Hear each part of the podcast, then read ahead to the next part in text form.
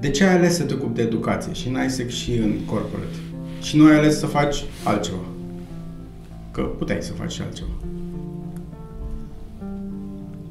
Uite, o întrebare foarte grea. Mm, e grea pentru că mi se pare că domeniul educației mi s-a potrivit mănușe din prima clipă și nu mi-am pus întrebarea cum de am ajuns să mi se potrivească atât de tare.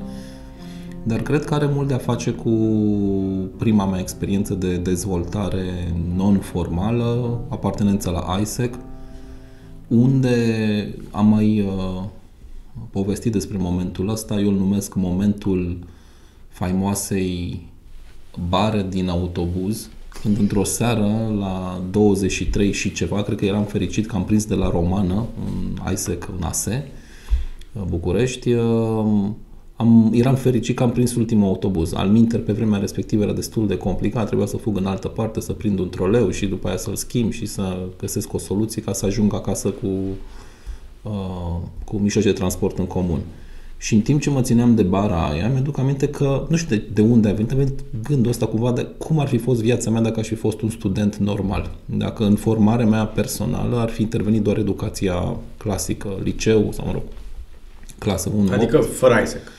Fără ISEC. Mm-hmm. Bine, întrebarea, întrebarea, prima întrebare a fost ce mama măsii caut eu la ora asta încercând să ajung acasă, dându-mi seama că plecasem spre facultate, nu știu, la șapte dimineața ca să prindem un curs de dimineață și am, sunt fericit că am prins ultimul autobuz.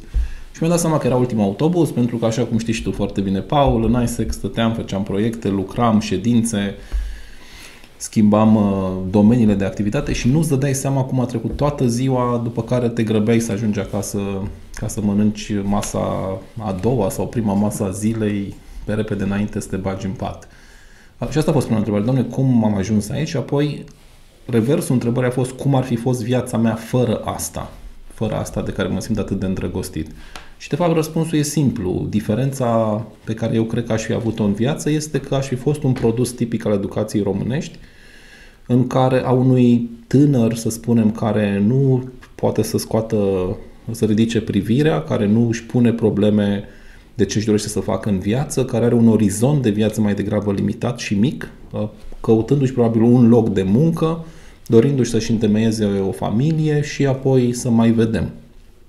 Isaac ne-a îndoctrinat, poate folosesc cuvântul ăsta dur, cu această mentalitate de orizonturi uriașe, de internaționalism, de locul ăsta este doar un, uh, un sat cu 100 de locuitori în care poți să faci ce dorești. Și inclusiv cu această responsabilitate că dacă ai un acoperiș deasupra capului, ești student, ai un cont bancar, probabil că ești unul dintre cei mai fericiți 10% oameni de pe suprafața pământului și atunci dacă ceva te supără sau ceva nu funcționează, nu mai aștepta să vină altcineva să rezolve problema, pune mâna, fă locul ăsta un loc mai bun, pace și împlinirea potențialului uman. O să...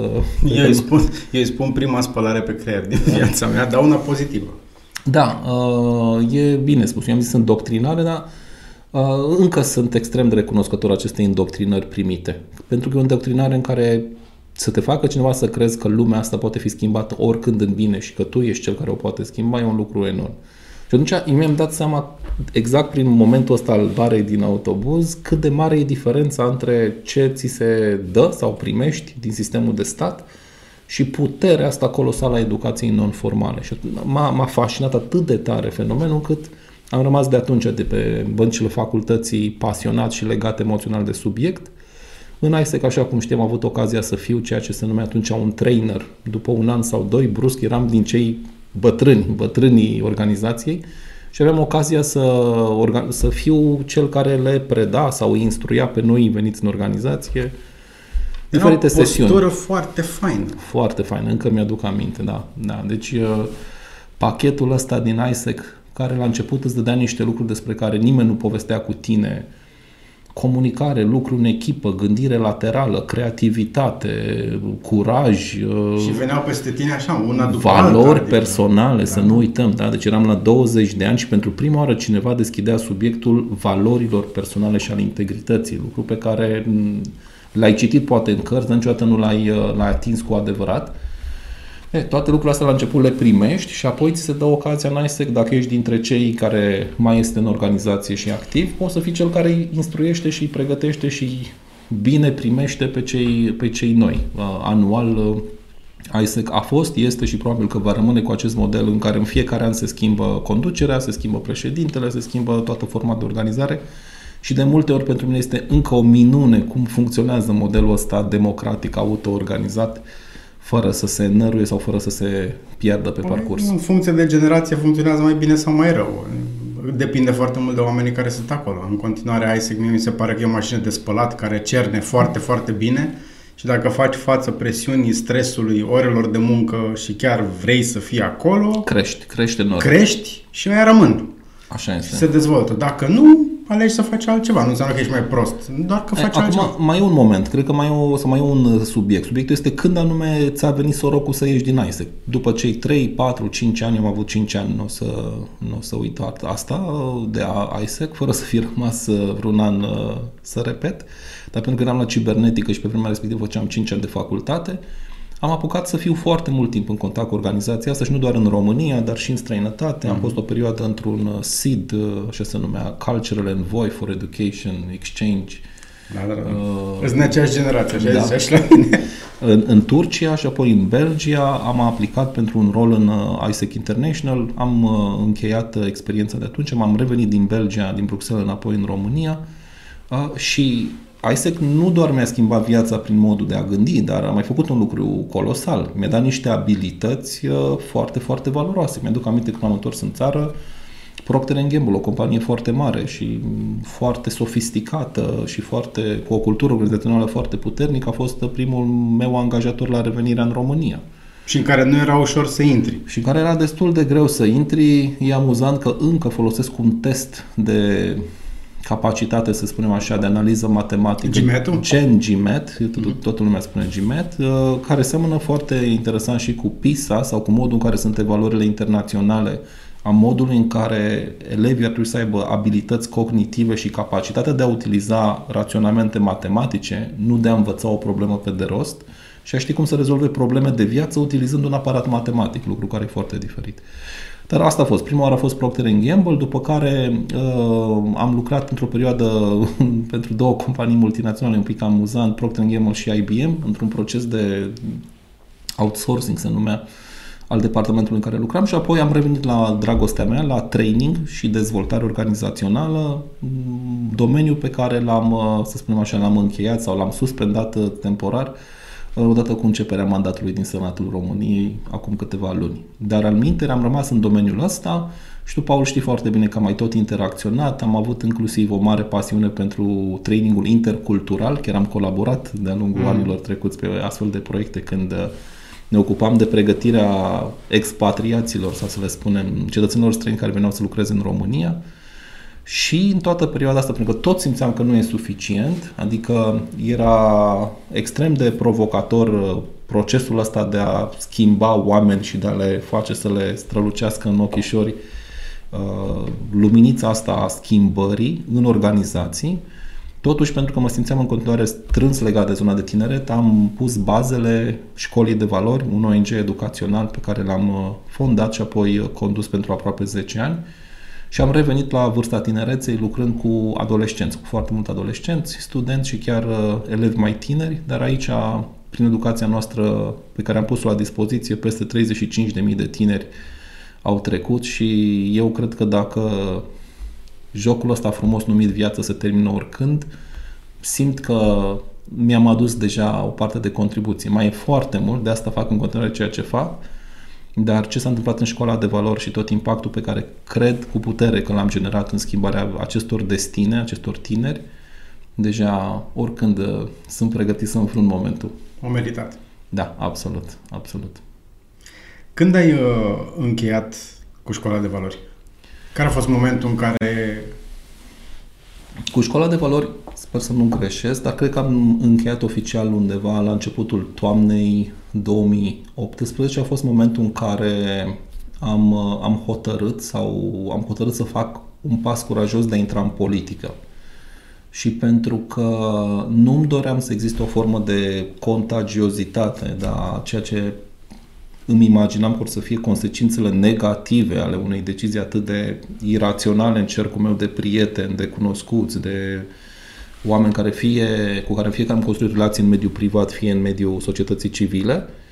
Când am hotărât că voi face pasul ăsta, voi intra în politică, am hotărât că simultan o să deleg responsabilitățile din școala de valori uh, colegilor mele care cu care lucram în bordul de conducere și că eu voi lua pasul ăsta pe cont propriu, văzând ce face, mă rog, ce o să fie.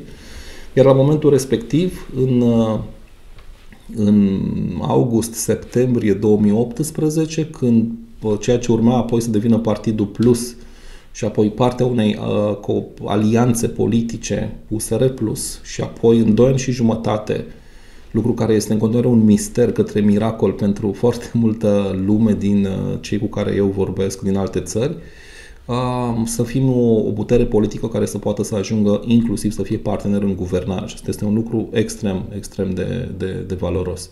Dar nu știam, evident că nu știam niciunul din lucrurile acestea. Având experiența din școala de valori și experiența de startup și de antreprenoriat în educație, știam că dacă vrei să dai șanse reale a ceva să prindă contur și să pornească, să demareze, atunci singura soluție este să te dedici total.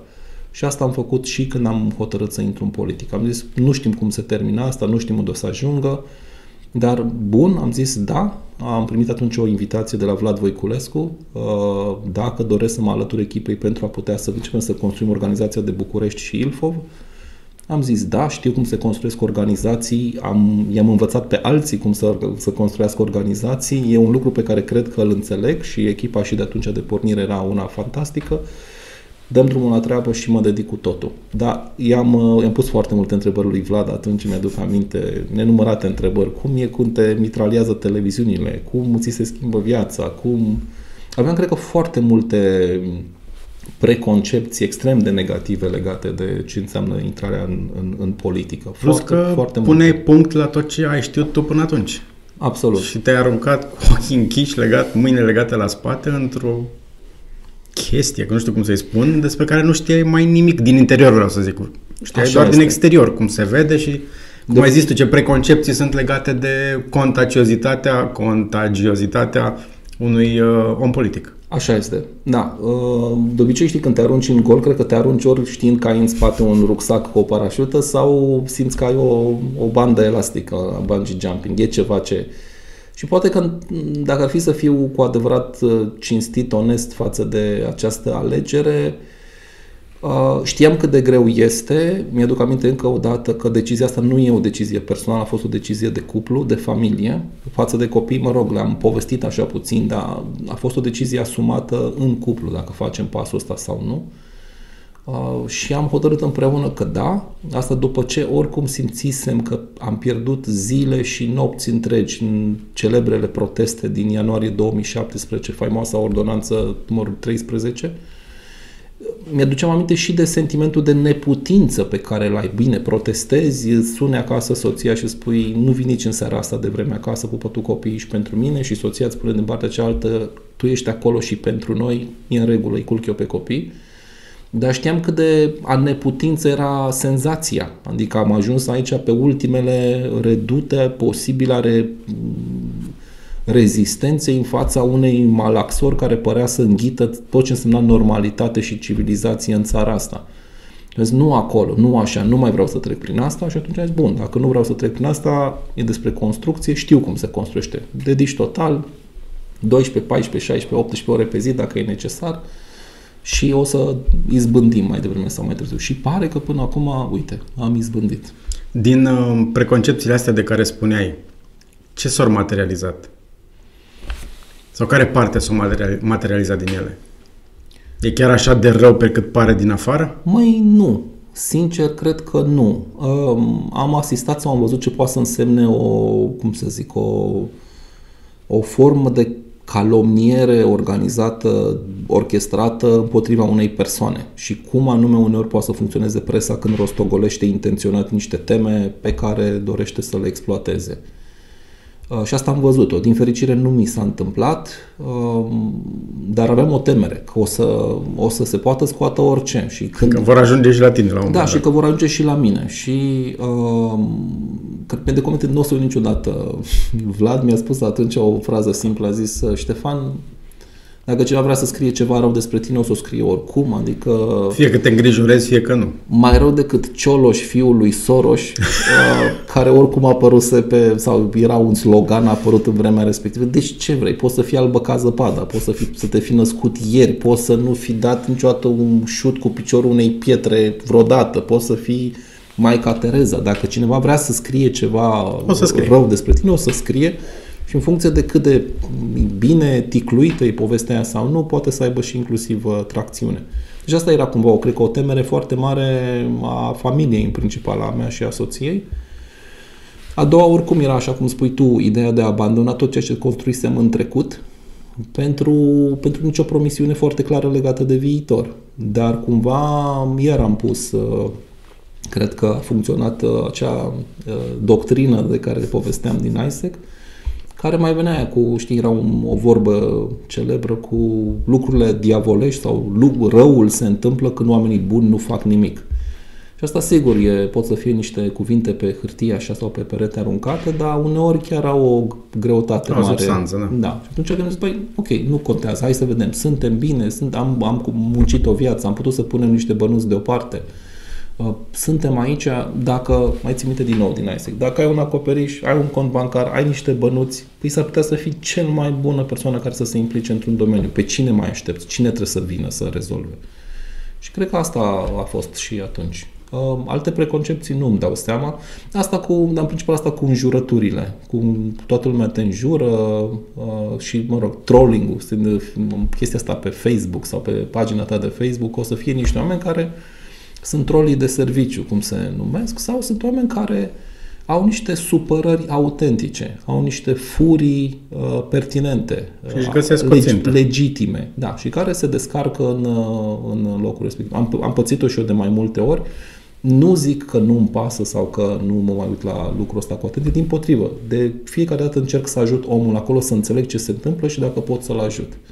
A, bănuiesc, n-am idee cum e de aia, pot să spun doar că bănuiesc. Uh, cât de tare ești mental ca să duci uh, toate chestiile astea negative care vin spre tine, deși tu știi că nu sunt adevărate, dar tot nu-ți pică bine, adică și dacă în plină stradă, fără să fii senator sau om politic, cineva te înjură, nu-ți pică bine, chiar dacă te-au confundat, tot nu-ți pică bine. Dar mai dacă e o campanie uh, care te targetează dintr-un motiv sau altul și te înjură, te fac în tot fel. Eu nu-mi dau seama cum rezistă Vlad, adică e dincolo de puterea mea de imaginație. Nici nu vreau să intru măcar în discuția aia. Mi se pare că e un supraom. Cum să reziști la așa ceva zi de zi, zi de zi, uh, doar pentru că există o agentă în spate și trebuie să fii discreditat pentru un anumit lucru. După ce trece acel lucru, decizie, lege, whatever, brusc totul e ok, ne strângem mâna, ne pupăm. Da. Mi se pare foarte ciudat. Cred că am descoperit că și politica, la fel ca orice altă activitate, e un fel de industrie, să-i spunem așa, cu niște reguli, niște reguli ale jocului, pe care le înțelegi mai devreme sau mai târziu și pe care, odată ce începi să le stăpânești sau să le înțelegi autentic, îți e mai bine. Al minter, până atunci faci multe greșeli. Vorbim de startup-uri. Am făcut și noi cu școala de valori, dar și cu o firmă de training pe care o, care i-ai pusese în bazele cu mulți ani înainte, aproape 20 de ani, faci foarte multe greșeli. În etapa de startup, 80% din ce faci este faci cu toată puterea, cu toată energia, ca să descoperi că acolo nu. Pe acolo nu, nu e bine, e o idee proastă. Dar fără să le faci, nu poți să-ți dai seama ce va funcționa și ce e bine. Și cred că la fel și în politică e cumva, e cumva la fel. Descoperi mai devreme sau mai târziu că dincolo de intenția autentică, intimă de a ajuta oamenii și de a fi acolo pentru a face viața oamenilor mai bună, sunt niște lucruri pe care trebuie să le înțelegi. Și când spun asta, niște lucruri, nu mă refer din nou la proiecțiile noastre de multe ori malefice, că trebuie să-ți vinzi sufletul, că trebuie să faci niște compromisuri morale incredibile ca să poți să ajungi într-un rol sau în altul, nu cred asta, nu mai cred asta. Am văzut că nu e nevoie, nu pot să, pot să acționez și să activez cât se poate de moral și de integru și că, mai ales cel puțin în, în zona oamenilor de care eu m-am lovit, de care am fost înconjurat, sunt oameni ca noi, așa cum ne, ne se pare să ne vine să spunem, oameni ca noi. Oameni care valorizează exact aceleași lucruri, Sigur, întotdeauna o să fie dis- decizii disputabile, întotdeauna și inclusiv zilele acestea. Spațiul e plin legate de acuze pentru o numire sau o, mă rog, o nominalizare pentru un rol sau altul și de fiecare dată o să ai 10.000 de răspunsuri legate de cum se văd lucrurile acelea. N-aș vrea să intru în ele, e, e întotdeauna nu știu cum să spun, uh, există 10.000 de adevăruri cu adevărat și depinde de ce agenda ai sau ce ai vrea tu să demonstrezi, alegi o bucățică mică adevărată și după aia o întorci și o reîntorci în așa fel încât orice ajunge să fie orice culoare. Așa cred că se poate întâmpla, mai ales în spațiu public, unde e foarte multă, uneori manipulare sau Plus că există vorba celebră de la, nu știu dacă e doar de la noi, dar eu știu de la noi, că la fotbal și la politică se pricepe toată lumea toți, da. uh, și fiecare are o părere despre e, Dacă orice. pot să mai zic ceva ce am uh, învățat zilele astea, nu zilele, dar ultimele, ultimii ani. Uh, de multe ori mi se rupe inima, mai ales pe segmentul educației, pentru că văd niște specialiști care au foarte multă dreptate. Au ajuns petrecând foarte mulți ani într-un domeniu extrem de îngust să-l înțeleagă atât de bine, încât vin cu niște soluții tehnice foarte, foarte bune. Ascult de săptămâni întregi, de, nu doar din perioada în care am intrat în Senat, dar din totdeauna m-a pasionat subiectul ăsta de a găsi soluții. Însă, motivul pentru care acești oameni n-au ajuns niciodată să le vadă implementate este că au palierul sau stăpânesc foarte bine palierul tehnic, dar nu neapărat pe cel al înțelegerii procesului, inclusiv politic, de exemplu. Care este traiectoria unei inițiative legislative în Parlament? Și o spun cu toată sinceritatea, nici eu nu, habar n-aveam până când nu am început să mă apropii de domeniu, să mă pregătesc în, în, înainte de alegerile, de campania de alegeri parlamentare și apoi Or, orice pregătire am avut eu teoretică nu se compară cu cât de mult am învățat pe bandă rulantă în fiecare zi de când am intrat în Senat.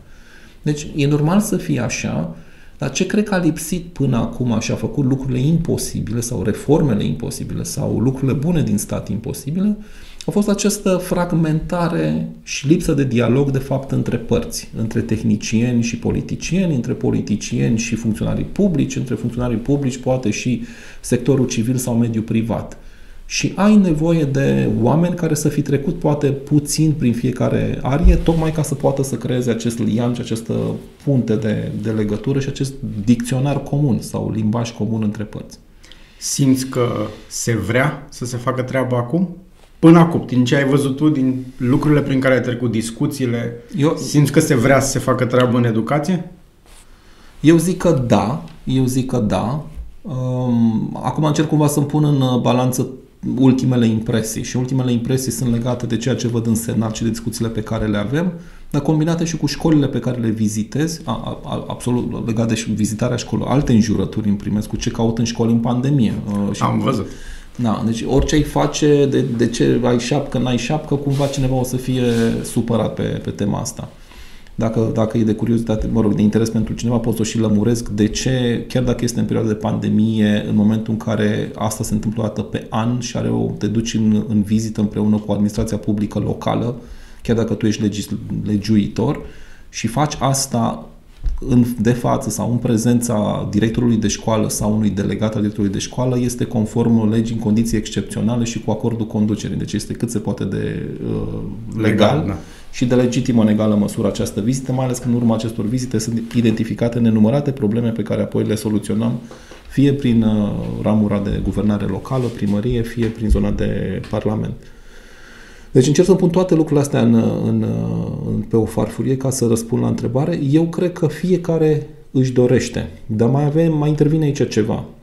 Un lucru pe care îl știu de la training, da? Uh, când o să întrebe angajații unei companii cât de bine merg lucrurile în compania asta, tot zic, doamne, se poate și mai bine. Și când întreb și cum se poate și mai bine, știi A. foarte bine. Ceilalți Ceilalți, dacă ar face mai bine, toate lucrurile ar fi mai bine. Și dacă intre pe top manager, o să spună managementul de intermediar și executanții. Dacă intre pe middle management, ăia dacă ar fi mai clar în comunicare da. și așa dacă E la face... alții tot timpul, e niciodată tot timpul. la noi. E, și atunci asta se întâmplă și în sistemele mari, deci în sistemul de învățământ. Toată lumea consideră că sigur se poate face mai bine și nu, nu mai e nimic. Deci dacă există un singur fel de consens politic, Consensul politic este că lucrurile din educație nu merg bine. Noi, deci te calcă trenul. Nu știu, nu știu cine ar putea să aibă curaj să spună, domnule, avem un sistem de educațional performant. E un nonsens. Deci aici există consens. Dar după aia când pui întrebarea 2, bun, cum schimbăm? De obicei oamenii sunt obișnuiți să arate la ceilalți că ar trebui să schimbe. Nu știu, toată lumea că să schimbe ministerul, ministerul să schimbe inspectoratele, inspectoratele să schimbe, nu știu, sindicatele, sindicatele profesori, profesori directori și toți actorii uh, sistemului educațional s-au arătat cu degetul rând pe rând de către toți ceilalți care își doresc să vină de schimbarea din partea cealaltă. Dar eu zic că se poate face, adică um, pot să spun câteva lucruri foarte punctuale de cum cred eu că am schimbat în zona în care am intrat eu în Senat lucrurile.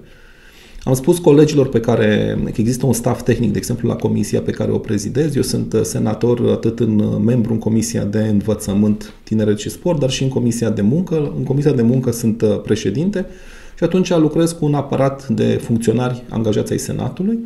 Deci le-am spus câteva lucruri foarte importante pentru mine. Dincolo de rezolvare, adică dincolo de tot ce înseamnă circuitul legislativ și a crea legi cât se poate de bune, am câteva pretenții de la noi. 1 Instituția audienței, așa o numesc eu, instituția audienței, sunt cetățeni, deci noi trăim din banii acestor cetățeni care au dreptul să aibă un dialog regal, că atunci când au o problemă să vorbească cu cineva care să le înțeleagă problema și să poată să o rezolve dacă o pot rezolva sau dacă ține de competența instituției. Dacă nu, se pot trimite adrese, redirecționa cazurile.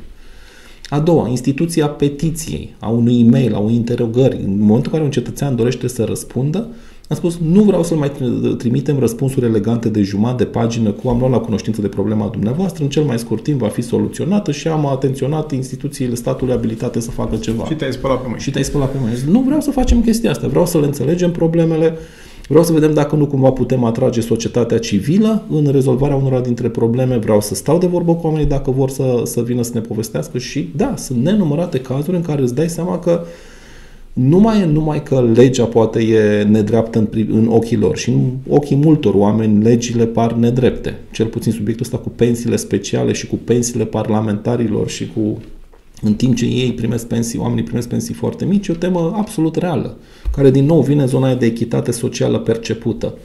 Și mă rog, sunt mândru și nu vreau să fac aici, că nu, nu interesul meu să facem uh, o campanie electorală, dar uh, faptul că măcar am reușit uh, Uh, în primele 90 de zile de mandat să anulăm pensiile parlamentarilor. Mai țineți minte că era o discuție, o temă, inclusiv din ultimii patru ani, care stați că o facem, stați că nu o facem.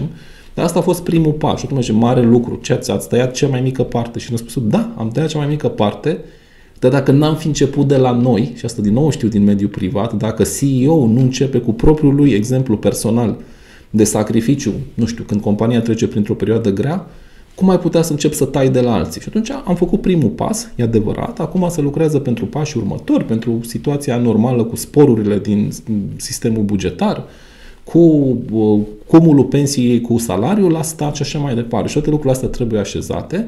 Sigur că noi suntem o forță politică cu un apetit pentru reformă mai mare decât orice, pentru că nu prea avem nimic de pierdut. Am intrat în politică tocmai că vrem să facem lucrurile și aici, ca în mediul privat sau în societatea civilă.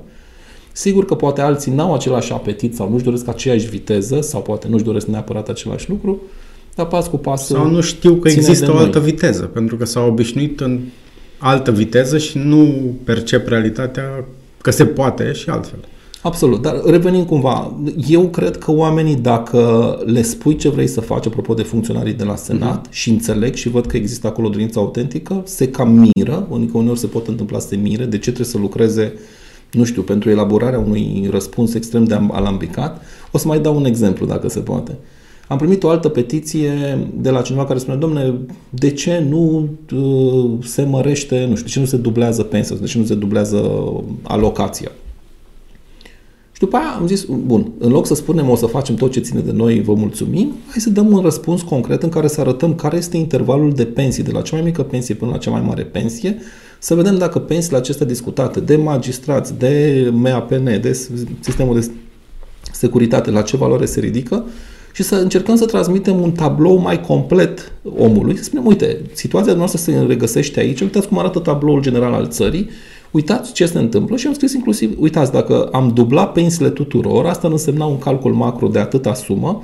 Și zic, bun, cum îi explici unui om ce înseamnă 10 miliarde? Dau un exemplu că vor crește, uh, va crește deficitul țării cu 10 miliarde. Paul, tu știi să numeri până la 10 miliarde de lei sau de euro? Adică nici eu nu, nu Îți știu. o vreme. Și atunci bun, hai să, hai să nu dăm un răspuns uh, din asta așa, hai să încercăm să traducem. Și am spus, nu mai știu, făcusem noi un calcul și zis, asta înseamnă, de exemplu, că fiecare cetățean de la nou născut până la persoana care o să moară mâine, trebuie să contribuie, să zicem, cu 500 de lei din banii proprii în fiecare an, deci inclusiv și născutul și uh, persoana la 98 de ani, trebuie să mai scoată 500 de lei de undeva din buzunar ca aceste pensii sau aceste alocații să dubleze. Nu mai știu despre ce era vorba.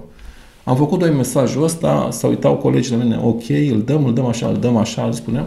După care am primit răspunsul, Niciodată n-am fost mai dezamăgit de un răspuns din partea instituțiilor pe cât am fost acum când mi-ați trimis această polologie, că nu știu ce. Și aproape că erau cu ochii în lacrimi colegii mei, care zic, domnule, am muncit de am rupt pentru exact. un răspuns, că asta e prima oară când ne-a zis să facem altfel, să dăm jumătate de pagină.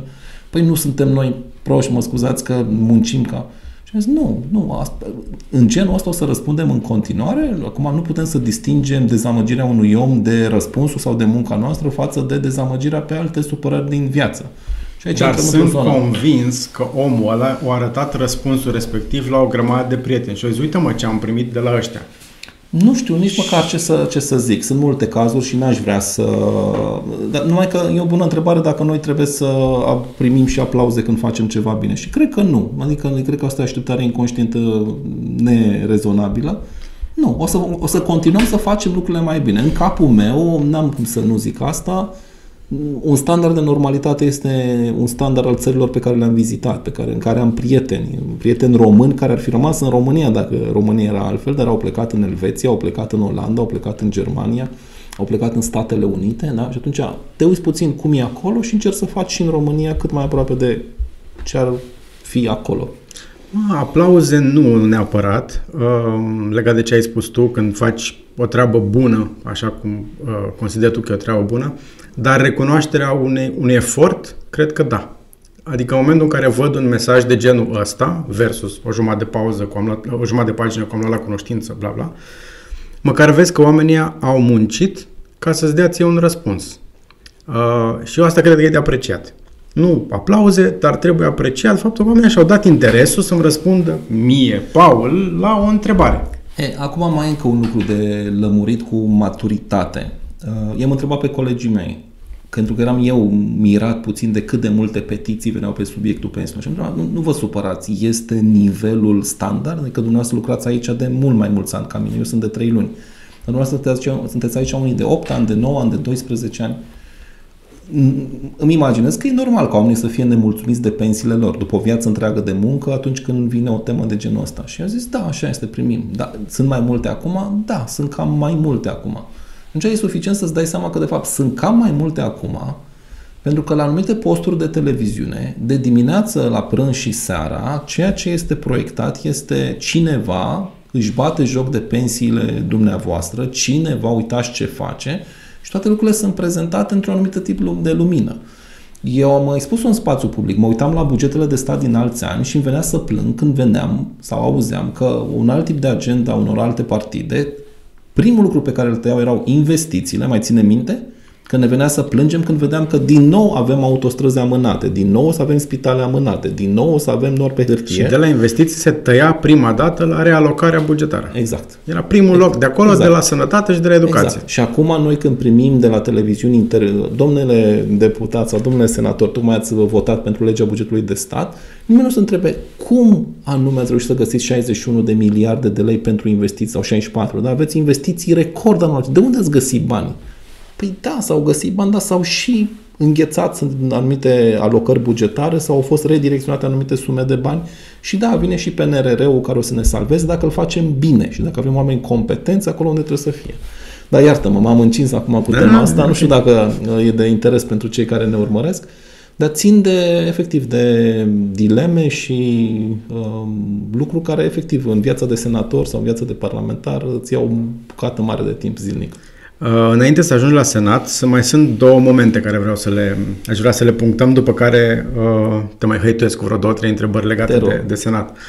Uh, înainte să devii uh, candidat la uh, Parlamentul României, uh, ai fost candidat pentru europarlamentare și apoi pentru primăria sectorului 6. De ce te-ai decis către astea două? Pe rând, evident că nu au fost împreună, dar de ce ai vrut să fii europarlamentar și de ce ai vrut apoi să să candidezi la primărie? E foarte simplu. Ele sau aceste candidaturi s-au încadrat la acel mă dedic cu totul și facem totul pentru lucrurile astea. O întrebare a fost uh, în prima etapă, domnule, avem nevoie de candidați pentru alegerile europarlamentare.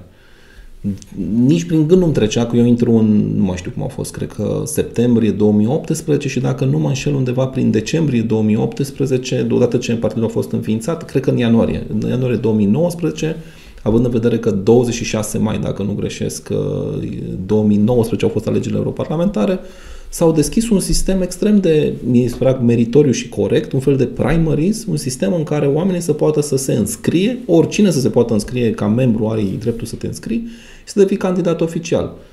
Sigur că știam cu toții că discuțiile, nici nu știam care o să fie proba de foc al rezultatului primului, primelor alegeri electorale și să nu uităm că eu când povestesc despre ianuarie 2019 povestim despre o țară care era, avea ca prim-ministru doamna Viorica Dăncilă și avea ca, partid, ca președinte al Partidului Social Democrat pe domnul Liviu Dragnea. Despre asta vorbim, da?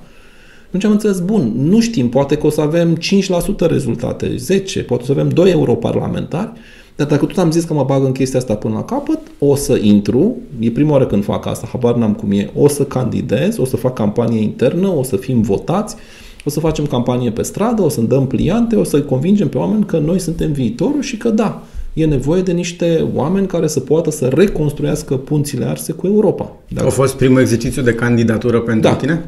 Din politică, da. Din, din politică, politică, da. da. Așa mai în ISEC știi foarte da, bine. Da, nu, din politică. Mă referam la politică. Da, asta a fost cât se poate de clar și a fost asta primul exercițiu de la, mi-aduc aminte și acum emoțiile prin ianuarie în care aveai nevoie să filmezi un videoclip de un minut sau un minut jumate în care să spui de ce ai vrea tu să fii europarlamentar și a fost foarte fain, am învățat foarte mult. A fost pentru prima oară când am candidat, nici nu mai știu, cred că la finalul procesului cu tot, cu imbricarea listei între colegii de la OSR și Plus, nu sper să nu spun vreo prostie, dar cred că eram pe locul 25 sau 23, ceva de genul ăsta. Știam că primii sunt... 8 parcă mergeau la Bruxelles sau așa ceva au, de la voi. Da. Primii da? 8 au fost, au, da. au ajuns la Bruxelles, dar nimeni nu știa că o să fie primii 8 Corect. sau primii 2 sau Era niciun... în funcție de procentul pe care îl obții la... Sigur, sau niciunul sau mai mulți. Chiar nu știa nimeni. Da, apoi a fost într-adevăr rezultatul uh, istoric. Uh, da, am, uh, am fost la 14.000 de voturi distanță de a fi pe puterea politică numărul 2, adică PSD să fi fost depunctat atât de tare în, de către electorat, uh, în, în sensul în care de la 40 și la sută, aproape majoritate uh, singură, ca forță politică a ajuns să fie depunctată sever, dar din nou, ne mai aminte contextul, uh, Bun, nu știam ce o să fie, am tras cu tot sufletul pentru colegii mei, știam cine sunt colegii mei, știam că nu pot să fie în România și așa nu fac politică din nou, dar asta e credința mea autentică. Pe vremea respectivă erau cei mai indicați oameni să fie la Bruxelles și să poată, repet, să reconstruiască podurile arse cu instituțiile europene. Așa a și fost și de acolo, de fapt, am, cred că și reușitele de după s-au datorat și acestei uh, Um, garanții sau dovezi a faptului că din nou niște oameni puteau vorbi cu Europa și asta s-a văzut în relațiile internaționale. Uh, după europarlamentare, a mai trecut un pic de timp, uh, au venit alegerile la primărie. Corect. De unde a venit chestia asta? Același lucru. Am zis că faci totul pentru, pentru construcția acestui partid. Am zis că da, facem totul asta. Um, e foarte simplu. Um, după ce au trecut alegerile europarlamentare, care în cel mai bun caz, dacă un partid avea 100% din voturi, evident imposibil, ar fi putut să trimită 32, după ieșirea Marii Britanii din, uh, din Europa, 33 de europarlamentari. Deci câți oameni ai nevoie acolo? De 33. Când se mutau discuțiile de la europarlamentare la locale, îți dai seama că de fapt ai nevoie de 3400 de primari, dacă se poate, pentru fiecare oate din țară, ai nevoie de uh, niște zeci de mii de candidați pentru membri în consiliile locale și consiliile județene și că din nou ai nevoie de cei mai buni oameni care să poată să uh, convingă electoratul că uite cu ce oameni de valoare vine acest partid sau vine acest partid, vin aceste partide. Și atunci, din nou, mi-am dat seama, a, a mai fost un lucru pe care l-am, l-am uitat, uh, a mai fost momentul prezidențialelor, dacă mai ții minte, unde lupta noastră a fost să-l, să aducem pe candidatul nostru Dan Barna în a, al doilea corect. tur. Da, da, da, da. Știam foarte clar cum sunt, uh, cum vor fi pregătite de către celelalte partide politice, că din toate punctele de vedere părea cel mai de logic să existe o înfruntare între primul ministru de pe vremea respectivă și președintele țării pentru mandatul al doilea și așa mai departe. Știam care sunt uh, șansele, dar am făcut campanie până la capăt. Și atunci trebuie să recunosc că am simțit cumva ca un pic de gust amar al unei pierderi electorale, faptul că nici măcar nu am fost prezenți în turul al doilea. Și atunci cred că am fost uh, o seară după campanie pe balcon la sediu din uh, Chiselev, de lângă piața de, de lângă Arcul de Triunf, am zis Bun, e foarte clar că e nevoie de mai mult. După euforia de la europarlamentare, știi că erau circulau, un reality check. circulau meme-urile alea pe internet, dacă mai ții minte, cu puștiul de pe locul 3 care se bucura cel mai tare, era da, da, da. cel mai fericit și chiar așa am simțit-o. Și cred că și, și un mare pas în față. Și televiziunile cred că erau uh, șocate, da? că de fapt au fost uh, preluate imediat după exit poluri de la, din, uh, mă rog, de la PSD, de la PNL și apoi de la noi și nu era mai foarte fericiți că ați ieșit pe trei. Da, euforici, adică era un rezultat incredibil, peste 2 milioane de voturi. După care au venit prezidențialele și a fost ca un fel de duș rece și ne-am dat seama că uh, o luăm de la capăt. Nu poți să te culci pe laurii victoriei din mai 2019 pentru că oamenii așteaptă și inclusiv faptul că tu ai avut 8 europarlamentari Oamenii se așteptau ca viața lor să se schimbe în bine, adică ți-au dat votul, ți-au dat încrederea, acum vor să vadă rezultate. Și e foarte greu să reușești să aduci că ce se întâmplă la Bruxelles, uite cum se întoarce în România, era, mă rog, incomplet să spui, da, domnule, uite, în momentul de față, Dacian Cioloș a ajuns să fie unul dintre cei mai puternici lideri politici de la Bruxelles din politica europeană, ceea ce este o mare realitate. Președinte de grup din Parlamentul European e... Da, se traduce foarte greu în viața noastră exact, de zi cu zi. Exact, nu, nu înțelegi exact, chestia asta. Exact. Sunt niște lucruri care sunt de învergură foarte mare. Vezi, apropo de PNRR, vezi de alocarea bugetară pentru România, pe care, sigur, mai multă lume și o dispută, de la președinte până la toate partidele politice. Na, așa, astea sunt regulile jocului, că povesteam de ele. Dar, uh, într-adevăr, oamenii se așteptau să vadă viața lor diferită. După ce a ajuns și domnul Liviu Dragnea în închisoare pe exact a doua zi, după 26 mai, mai ține minte, s-a dat sentința definitivă și apoi faimoasa uh, urmărire cu mașinile televiziunii care urmăreau mașina lui care era goală, că domnul Dragnea era în altă parte. Uh, da, deci după acele momente oamenii așteptau în sfârșit să se schimbe lucrurile. Și aici schimbarea asta e necesară, dar o să povestim poate despre ea. Ea are nevoie să se petreacă la toate nivelurile și trebuie să fie de una de anduranță. Nu poți să te aștepți că se întâmplă peste noapte schimbările. Da? Uite-te puțin la Estonia, care este uh, un uh, super țară pe zona de digitalizare și pe zona de ce înseamnă e-citizenship, e-democracy, e-health, e-smart cities, ce vrei tu și după aia îi zic, da, facem asta de 20 de ani. Adică cam da, așa ar trebui să... peste noapte. Exact. Plus că sunt o țară mult mai mică. Exact. Deci despre asta, despre asta vorbim. Și atunci, ca să închei povestea pe scurt, am hotărât să candidez la alegerile locale. Din nou a fost un proces asemănător. O să văd dacă o să mă, alege, mă, mă aleagă în primul rând colegii mei, dacă o să fiu după aceea ca în partidele din străinătate, da? desemnat oficial candidatul uh, coaliției la, pardon, alianței la respectiva funcție am ajuns să fiu până la finaliști, ca să-i spunem așa, dar în procesul în care, de fapt, candidatul de la USR cu candidatul de la Plus pentru primăria sectorului 6 trebuie să se închidă, Știi foarte bine că a fost o coaliție a forțelor de dreapta împotriva PSD-ului la nivel de București, cu un unic candidat susținut pentru postul de pentru rolul de primar, altfel nu a fi putut să Altfel n-aș putut să o am pe doamna Firea, colegă în Senatul României. Vezi ce oportunitate pe exact, capul tău. Exact. Deci faptul că s-a întâmplat lucrul acela, dincolo de tente sau tușe politice, am reușit cumva să eliberăm, să scuturăm uh, tot ce a însemnat Bucureștiul, de, cu mici excepții, de... Da, aproape tot, din păcate. Uh, da, am reușit să le liberăm de, să spunem, de primarii PSD, Uh, iar acum toți acești primari sunt colegi de Parlament, ca să știți. Da? Deci uh, sectorul 1, sectorul 2, sectorul ce vreți voi, 6, foștii primari sunt, toți foștii primari ai Bucureștiului sunt în Parlament. Da, la nu, nu le merge rău, nu, nu le plângem de milă, clar. Absolut. Ai, ai, ai. Uh, să ajungem în uh, Parlament. Să ajungem. Hai. Ai trecut prin, uh, uh, prin alegerile parlamentare, care bănesc că au funcționat oareșcum similar cu alegerile europarlamentare și cele de sector. Uh, și ai, ajuns în, ai fost ales în Parlamentul României uh, senator. Și dacă nu greșesc, pe 21 decembrie, seara la CEZ, la aproape de miezul nopții, am depus jurământul. A fost primul meu contact cu Parlamentul. Așa. Cum a fost momentul ăla? În care ai ajuns acolo, mâna, mâna pe Biblie, Da? Și ai depus jurământ. Pe Biblie și pe Constituție. Cum- Așa, amândouă. Da, da. Uh, Este un anumit text pe care trebuie să-l reciți, standard pentru toată lumea? Tu îți depui jurământul. Depunerea jurământului, nici eu nu știam, uite, astea sunt din secretele pe care le afli, sunt așa ca la Vatican sau ca în alte locuri, sunt niște instituții care au niște uh, ritualuri, aș putea să uh-huh, le spun. Uh-huh. Depunerea jurământului este depunerea unui document uh, textual pe care tu îl și semnezi. Deci, uh, faci acest jurământ cu mâ- mâna pe Biblie și pe Constituție, da? În fața colegilor din în fața Parlament. colegilor, da? E o, e, o, e o ședință solemnă, sunt două ședințe solemne, e o primă ședință solemnă în ziua respectivă când se deschide cu noul, uh, cu noul legislativ și trebuie să spun cât se poate de cinstit că am fost foarte emoționat când la prima ședință acolo în plen s-a intonat ri- imnul României și toți senatorii s-au ridicat în picioare și e un moment cu totul și cu totul special.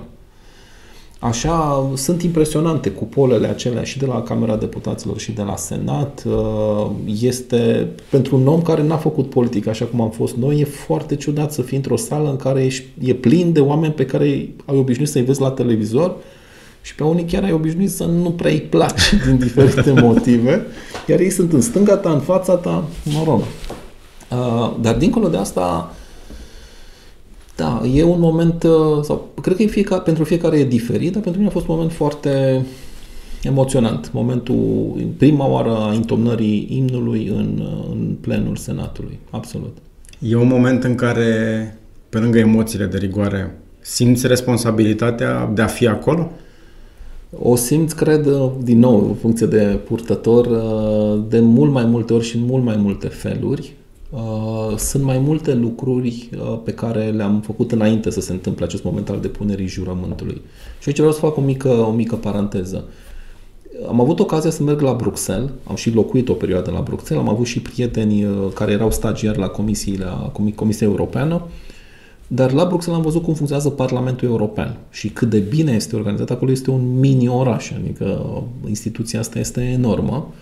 Și ai fi putut să spui, ok, în România nu o să fie la fel. Ei bine, am fost foarte mirat apropo de procesul prin care am trecut de a uh, deveni demnitari oficiali, ce a însemnat să poți să vii cu o zi sau cu două înainte să vii să-ți iei efectele personale, să-ți iei insigna pe care o porți acum și care este un fel de insignă de șerif, pe baza ei poți să intri fără să fii verificat, controlat de Serios? securitate. Da. Ah, ok.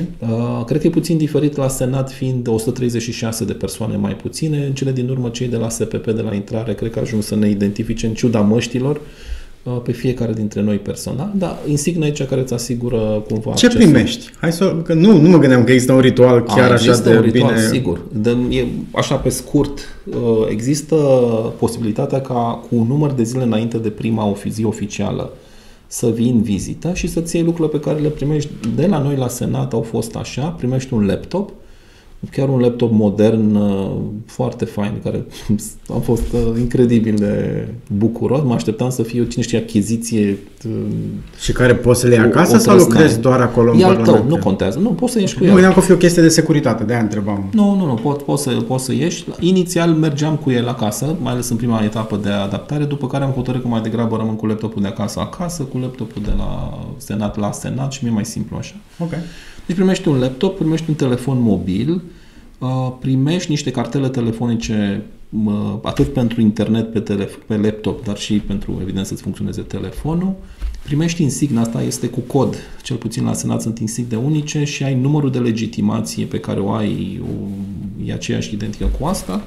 Mai primești, cred că am la mine, hai să vedem, să vedem aici.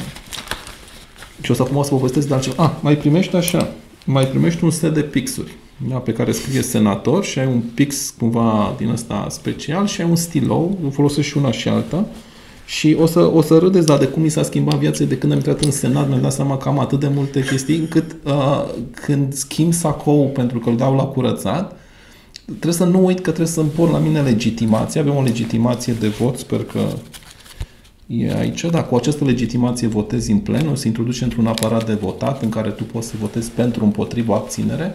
Ok. Și dacă nu ai la tine, nu poți să votezi, practic. Dacă nu ai la tine, nu poți să votezi.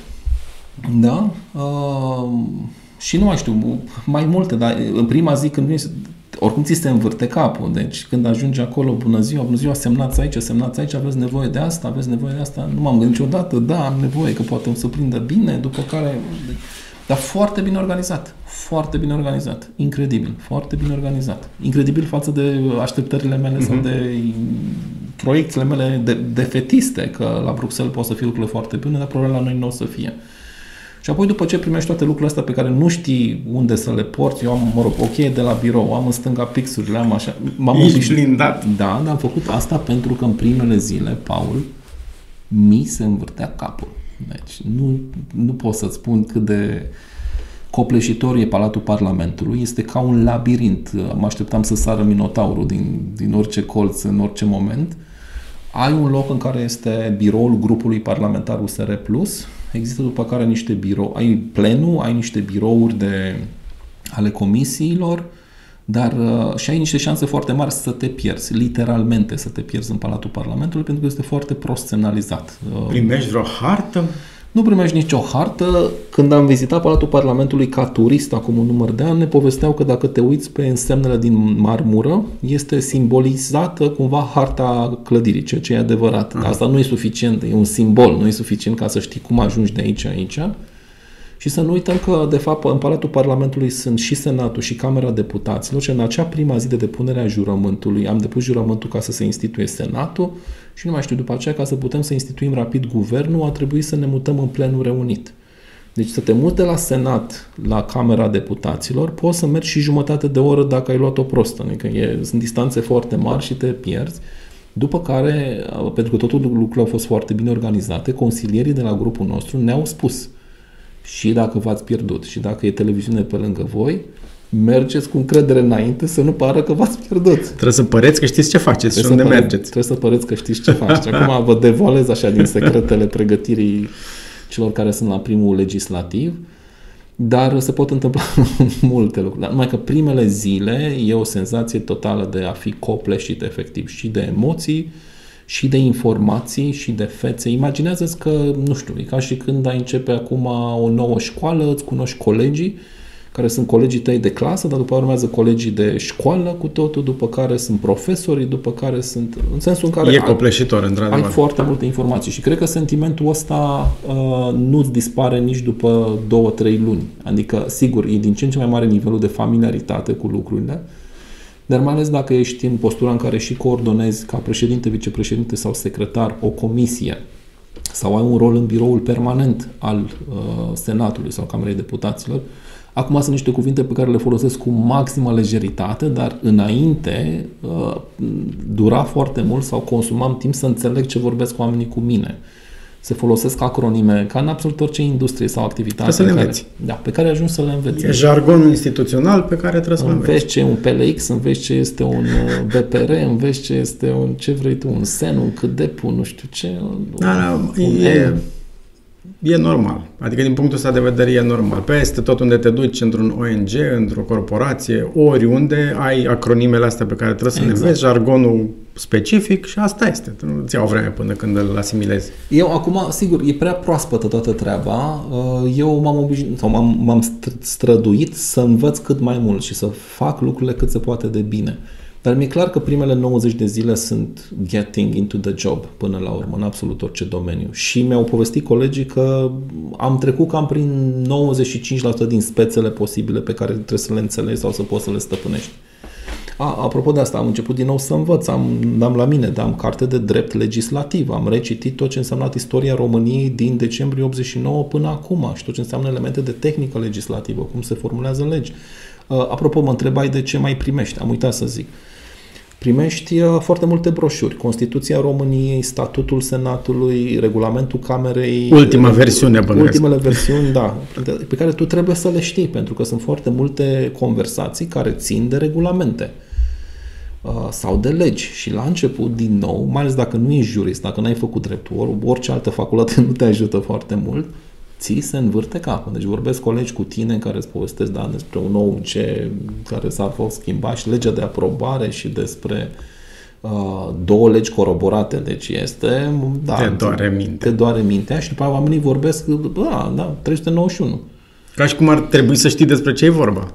Da, și o să știi. Adică partea frumoasă este că, mie mi se pare că cea mai bună metaforă asta cu internetul, știi, când, domne, da, câte domenii, câte, câte site-uri, câte... Și după ce, de exemplu, ești pasionat de un domeniu, îți dai seama că începe să se vadă cumva finalul oceanului. Chiar dacă pare de nesfârșit, nu. Sunt niște activități, niște structuri, sunt niște termeni și după aia măcar încep să-ți construiești tu propria hartă în interiorul capului, nu pe un regulament. Că tu poți să ai totul scris cum să fii un bun senator în primii 100 de pași, poți să o citești, dar până nu treci prin anumite experiențe, n-ai cum să le înțelegi. Um, da, nu, nu, nu, pot, nu pot imagina. Trebuie să, într-adevăr, să trăiești uh, chestia asta. Um, ce se întâmplă efectiv în momentul în care trebuie să votezi o lege? Cum cum se întâmplă? Ok, se pune pe masă de către cineva, uh-huh. e mhm. guvern sau vreun parlamentar care propune legea, legea respectivă? sau cine vezi, Acum noi intrăm deja în, mater- în ce ar trebui să fie materia de bază la educație civică. Exact, ca să știi ce forțele, se întâmplă. Cu forțele dintr-un stat da? și cu cine ce putere are, cu puterile exact. statului. Da? Și ce discutăm, ar trebui să știm cu toții că evident România este republică în care are un președinte, că ai un guvern și acest guvern cu componența sa este de fapt hotărâtă prin majoritatea parlamentară și că de asemenea ai un parlament. Da? Uh-huh. Dar în paralel cumva sunt uh, uh, cei trei președintele, Parlamentul și cu guvernul sunt gândite să fie cumva trei forțe și nu una singură care să se țină uh, sub control, să se monitorizeze și să se observe reciproc, tocmai pentru ca nimeni să nu aibă putere absolută, uh-huh. lucru care ar putea să fie foarte... Foarte periculos. Foarte periculos, absolut. Și atunci, revenind la tot procesul, uh, teoretic există trei forme în care pot să apară legi în orice stat. Una este la propunerea cetățenilor. Dacă uh-huh. suficienți de mulți cetățeni solicită o lege și strâng numărul de semnături și ne aducem cu toții aminte de fără penal în funcții publice, da? O inițiativă legislativă sau cetățenească susținută politic, dar dacă sunt îndeplinite condițiile, ea poate să ajungă sau Parlamentul e obligat să o, o discute. Prin, să o discute. Da. Okay. A doua forță politică care poate propune legi sunt, este guvernul. Uh-huh. Guvernul cu fiecare, guvernul pe ansamblu sau anumite ministere pot propune proiecte de lege, se numesc. Am învățat și asta, că se numesc proiecte de lege, nu se numesc altfel. Proiecte de lege sunt niște legi noi sau niște modificări de funcționarea unor legi organice cu o suită de întreagă de amendamente care vin și intră în Parlament. În cazul lor, Parlamentul are o singură, mă rog, are, sigur, are puterea întreagă, dar poate trebuie să dea o lege de admitere sau de respingere a OUG-ului, care, atenție, aici e marea diferență sau asimetrie între cele două forțe, OUG-ul intră în vigoare de la data publicării sale în monitorul oficial. Mai ține minte? Uh-huh. OUG 13, acel faimos OUG 13, în care mai erau 10 zile până intrau în vigoare și mulți dintre protestatari erau recunoscători că cineva pe parcurs a pus acolo acele 10 zile. Al minteri... Ieșeam degeaba. Al minteri ieșeam degeaba. Al minteri OUG 13 își, își producea deja efectele. Bun. Dar legea, de exemplu, poate să vină inclusiv legea de respingere. Parlamentul să spună, nu știu ce a vrut să zică guvernul cu chestia asta, dar noi nu aprobăm deloc legea. Și atunci încep să fie probleme mari de tot, pentru că ai o lege deja în funcțiune și o altă lege care respinge modul în care funcționează ceva într-un minister. Și asta poate să ducă la un blocaj instituțional și atunci, sigur, poți să ai, uh, mă rog, probleme.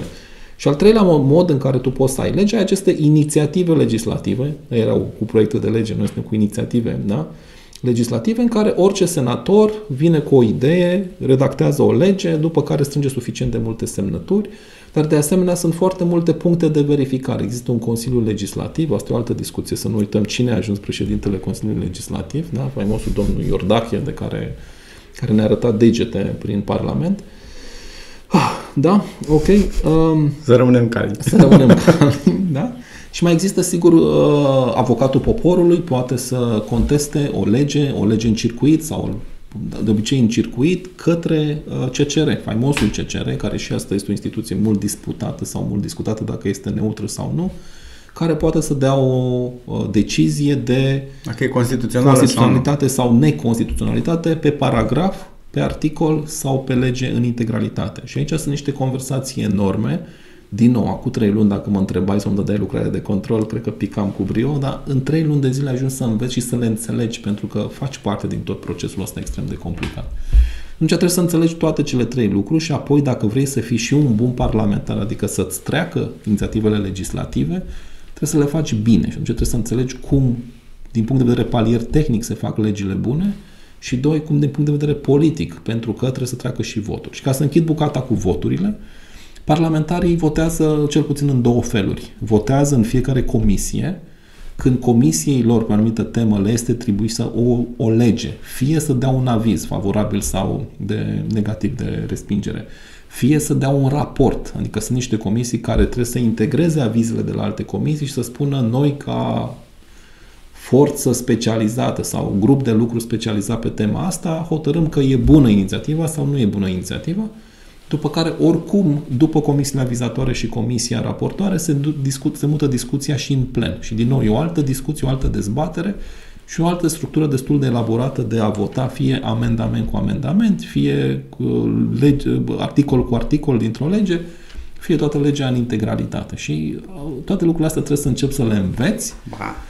Da, iar noi suntem, sau cel puțin eu ca senator plus, sunt senator într-un uh, într-un grup politic care are și guvern. Nu în integralitate, dar are grupul politic care anumiți miniștri, guvernul în integralitatea coaliției de guvernare, sigur că da, și atunci trebuie să începi să înveți cum funcționezi și cum lucrezi cu fiecare dintre ei, indiferent de la ce partid este din uh, forța de, din, uh, din coaliția de guvernare, în așa fel încât să-ți faci treaba bine, când îți vine ceva de la guvern, să știi unde suni ca să înțelegi ce au vrut să facă cu uh-huh. OUG-ul acela și de ce așa și de ce nu altfel, și efectiv asta îți dai seama îți ia și ca să le înțelegi, dar și ca să le stăpânești să-ți faci o treabă bună, foarte, foarte multe ore. Acum, eu sunt uh, idealist și sper că toată lumea muncea la fel de mult cât muncim noi, dar, Paul, dragă, eu am făcut multe nebunii la viața mea. Oricine a făcut un startup știe că muncești ca nebun. Eu am făcut și un MBA, deci am avut 2 ani în care eram activist, uh, eram uh, civic, și aveam în fiecare weekend școală. Dar precum simt eu că muncesc în aceste trei luni, cred că n-am muncit niciodată. Nu mi-e frică, nu mă plâng, e fascinant, învăț în fiecare zi. Îți dai seama că îți vin pe masă legi de la elemente care țin de sănătate, care țin de agricultură uneori, de mediu, de ce vrei tu și de cadastrare și înscriere la cărțile funciare ale proprietăților care n-ai avut niciodată universităților treabă. sau a instituțiilor uh, de studii agronomice. Lucru cu care n-ai avut nicio treabă, dar din nou, partea bună este că am avut ocazia să fiu unul dintre membrii care lucra la programul de guvernare, am trecut prin ce înseamnă procese comune, colaborative cu oameni foarte buni pe domenii economic, fiscalitate, finanțe, ce vrei tu, bănci. Și când a bătut MBA-ul de departe, ce MBA-ul meu a fost pistol cu apă, de acolo înveți cum să lucrezi cu marketing, vânzări, supply chain, HR și ce mai vrei tu, comunicare și management și culture, cum să construiești o cultură organizațională într-o organizație. Dar de la alea 7, 8, 9 departamente achiziții și juridic mai adăugăm, să te muți la cum se conduce o țară și să înțelegi 22-25 de domenii conexe, complementare, care împreună fac un tot, un întreg, un guvern, e next level. Dar nu mă plâng. Deci mie îmi place să învăț și sunt, mă simt super uh, recunoscător pentru tipul ăsta de experiență. Dar nu ești singur, nu? Tu ai consilieri. Așa este. Și bănuiesc că contează uh, foarte mult pe cine alegi să-ți fie consilier, astfel încât să-ți fie de ajutor să înțelegi toate lucrurile astea pe care n-ai cum să le știi, în moment ce nu ești specialist în toate cele 20 de domenii care Așa este, da. Indiferent cât de bine îți construiești tu nu vei putea să stăpânești toate domeniile. Eu, cum povesteam, sunt membru în două comisii, învățământ și muncă, eu le-am prescurtat, pentru că învățământ se numește Comisia de Învățământ, Tineret și Sport. Deci sunt deja trei domenii într-o comisie, iar cealaltă se numește Muncă, Familie și Protecție Socială. Deci ai alte arii. Și acum încearcă să pui numai astea două pe masă, din 22 de comisii din, din Senat, și o să-ți dai seama că, din nou, panoplia de spețe, cazuri și unghiuri este enormă. Și trebuie să le înveți și trebuie să le, să le înțelegi cât se poate de repede. Hmm. Am o echipă de consilieri care este în formare, suntem aproape informat complet, foarte buni, uh, sunt specializați în mare parte pe învățământ, am pus uh, o condiție cumva să aibă și zona de competență și studii juridice, toți au uh, zona de studii juridice, scuze, am pe cineva care mă ajută pe zona de comunicare, că nu apuci, sunt zile întregi, eu acum ți-am povestit câte chestii trebuie să înveți, tomuri întregi, dar asta se întâmplă în paralel cu n-am apucat să zic și de bucata asta, sute de e mail primite zilnic pe adresa de senat.ro, petiții... Adresate ție sau adresate, senatului? Adresate, nu, adresate mie, fie okay. ca senator, fie ca președinte de comisie, fie ca membru al senat, senatului pe ansamblu. Dar sunt sute de mesaje și când sunt teme fierbinți, ai, imaginează, 150 de e mail primite într-o zi și apoi pentru că e o temă foarte fierbinte pe care și noi o practicăm, asta e amuzant. Noi când eram în opoziție făceam același lucru când era ceva scandalos, Spuneam, asta sunt adresele de e-mail ale senatorilor sau deputaților PSD, numerele de mobil, nu știu, au mai circulat cumva. Vă rog să le scrieți. Scrieți-ne așa. Și atunci, brusc, ai telefonul de, deja devine un instrument uh, inutil pentru că ai atât de multe mesaje, Facebook Messenger, WhatsApp, SMS-uri, uh, e-mail-uri, uh, chiar și pe adresa personală, uneori o găsesc chiar, dar și pe adresa de senat, încât ai nevoie ca cineva să-ți facă curățenie, să sorteze, să pună deoparte ce e important de ce e repetitiv. Și de ce zic că e amuzant? Că uneori găsești în e mail primit și instrucțiunile. deci în partea de jos, dacă tu îi spune a se trimite către aceste adrese de e-mail acest text de mai jos cu acest atașament. Și atunci e un pic amuzant că îți dai seama că cineva dirigează de acolo tot acest uh, flooding, de inundație de, de mesaje și de comunicare. Dar e o aventură. În fiecare zi înveți ceva nou. Mamă. Uh, ne, ne apropiem de încheiere, ți-am promis doar o oră și deja am trecut un pic de oră. E regulă. Uh, mai sunt doar câteva întrebări, uh, mai scurte. Uh, toți parlamentarii sunt membri într-o comisie sau nu? Da. Cred că asta ar trebui iarăși uh, uh, învățat la educație civică. Da. Dar e o întrebare importantă. Pe baza regulamentelor de funcționare a fiecăreia dintre camere, fiecare uh, parlamentar este obligat să facă parte dintr-o comisie. Okay. Da, sper să nu greșesc. Singura excepție care ar putea să fie, deși nici acolo nu sunt convins, este că președintele camerei are atât de multe atribuții de a conduce camera, încât nu mai este o obligativitate să fie și în partea cealaltă. Dar al eu nu, nu știam până acum că un birou permanent, adică cei care conduc toată camera, e format din președinte, patru vice, acum vorbesc despre senat, uh-huh. președinte, patru vicepreședinți, patru secretari și patru chestori, fiecare cu atribuții foarte diferite, care sunt din nou ușor de citit și de ținut minte, dacă poți, în panel cu toate celelalte informații, în regulamentul de funcționare al camerei. Uh-huh. Okay. Iar acești 13 oameni, și nimic nu e întâmplător, fantastic este că dacă stai puțin să te uiți la ele, descoperi că acești piloni ai democrației oricărui stat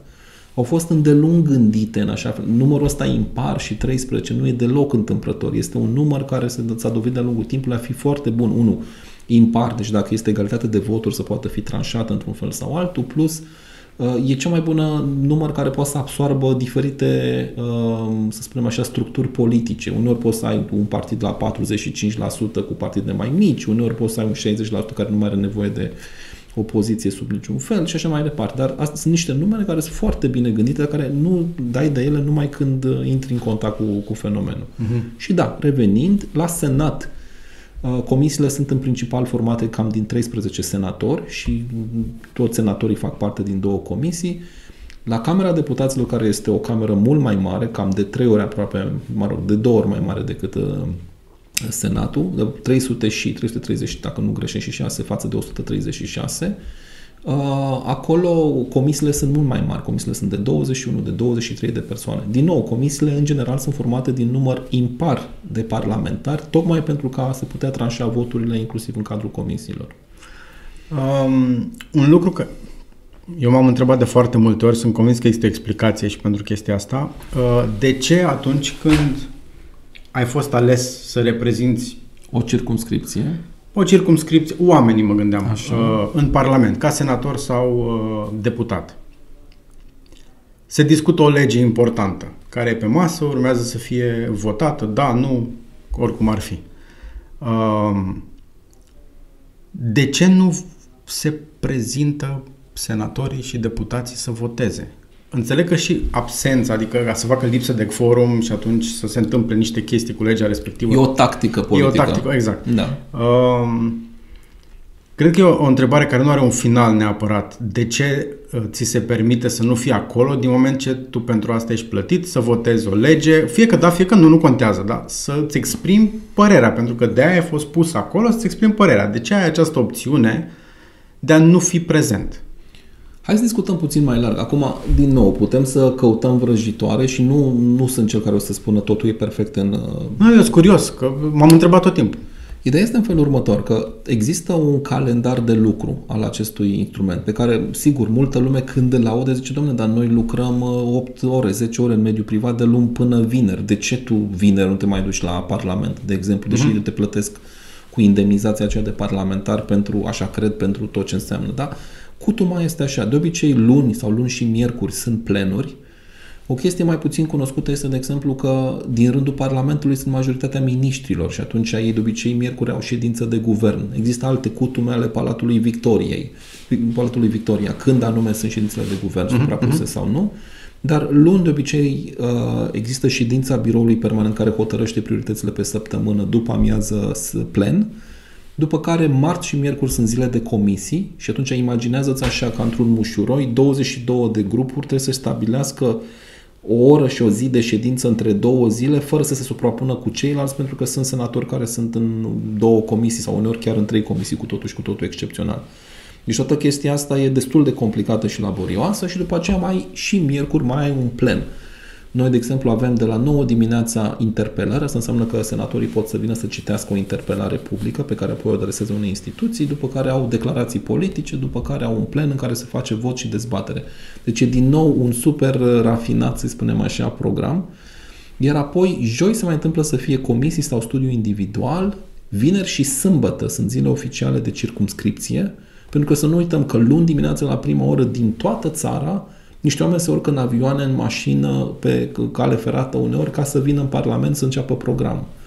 Și acest contact cu circumscripția este gândit ca făcând parte din uh, fișa postului, dacă vrei. A fi în contact cu cei care te-au votat sau cu cei pe care îi reprezinți, a fi înapoi în orașul tău. Și din nou nu e nimic întâmplător apropo de cum a fost construită democrația asta. Ai nevoie și de bihoreni, ai nevoie și de vasluieni, da? ai nevoie și de uh, gălățeni să fie reprezentați în acest cumul. Ai Absolut. nevoie de minoritățile uh, din România și atunci ai 18 reprezentanți în Camera Deputaților. E bine gândită, adică uh-huh. faptul că el poate să ajungă să fie o democrație pervertită sau luată pe persoană fizică e o altă discuție, dar tocmai de asta trebuie să existe aceste instituții care să funcționeze și să se țină reciproc în, uh, sub control. Uh-huh. Buf. Ultima întrebare. Da. Ultima.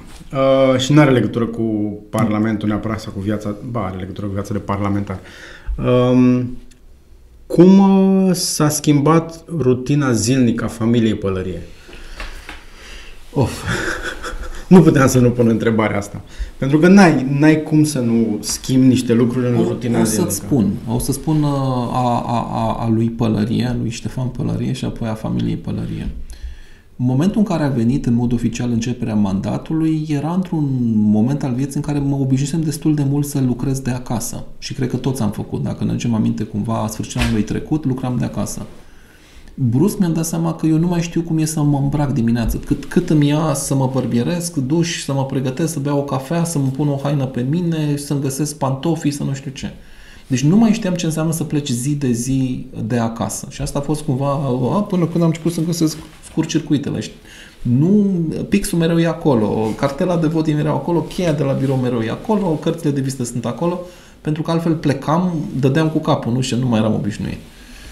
Uh, bun, acum asta înseamnă de obicei că pentru că lucrăm sau am ales să lucrez mult, plec destul de devreme, de multe ori la ora 8 plec de acasă, o, au fost și zile în care am plecat de la 7 ca să fiu la 8 la Parlament, iar seara sunt zile în care pot să ajung acasă la 11 sau au fost chiar săptămâna aceasta când am votat bugetul, am ajuns la 3 dimineața, pentru că plenul de luni s-a terminat la 2 dimineața.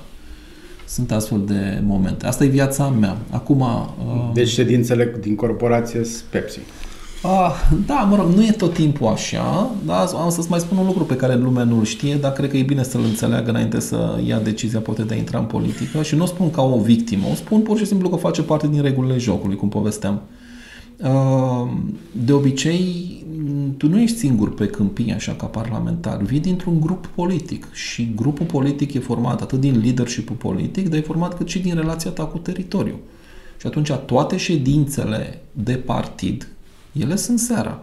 Asta nu m-a speriat cu nimic, că o știam. Au fost atât de mulți ani la rând, 2 ani și jumătate, în care tot ce însemna construcție și aliniament și comunicare se întâmpla seara, pentru că avem foarte mulți colegi membri de partid care au meserie, au cariere. Și atunci, cam cum funcționează așa? Plecăm dimineața, știm, avem foarte multe lucruri, tot ce ți-am povestit, iar de obicei serile sunt rezervate pentru emisiuni TV, pentru înregistrări sau pentru apariții în zona de spațiu public și pentru ședințele de partid. Unele sunt ședințe la două săptămâni, unele sunt în fiecare săptămână și altele sunt ad hoc. Deci se poate întâmpla să afli astăzi că diseară trebuie să fii într-un Zoom, noroc cu tehnologia, peste noapte.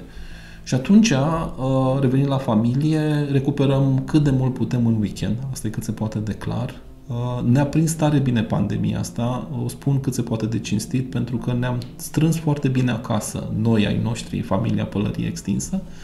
N-a fost ușor că nu ne vedem bunicii, sau mă rog, părinții mei, părinții soției și ai celorlalți, dar uh, nu pot să mă plâng. Pentru moment, suntem în acest tip de ecuație în care soția în continuare zice ești acolo și pentru noi și ne recuperăm seriile, mai apucăm să mai povestim, mai am și momente când vin atât de plin de lucruri pe care le aflu sau le înțeleg încât am nevoie să le dau undeva afară. Dar e bine, funcționează, suntem fericiți. Mă bucur. Ștefan, mersi tare mult! Mulțumesc, Paul, și cu mare drag!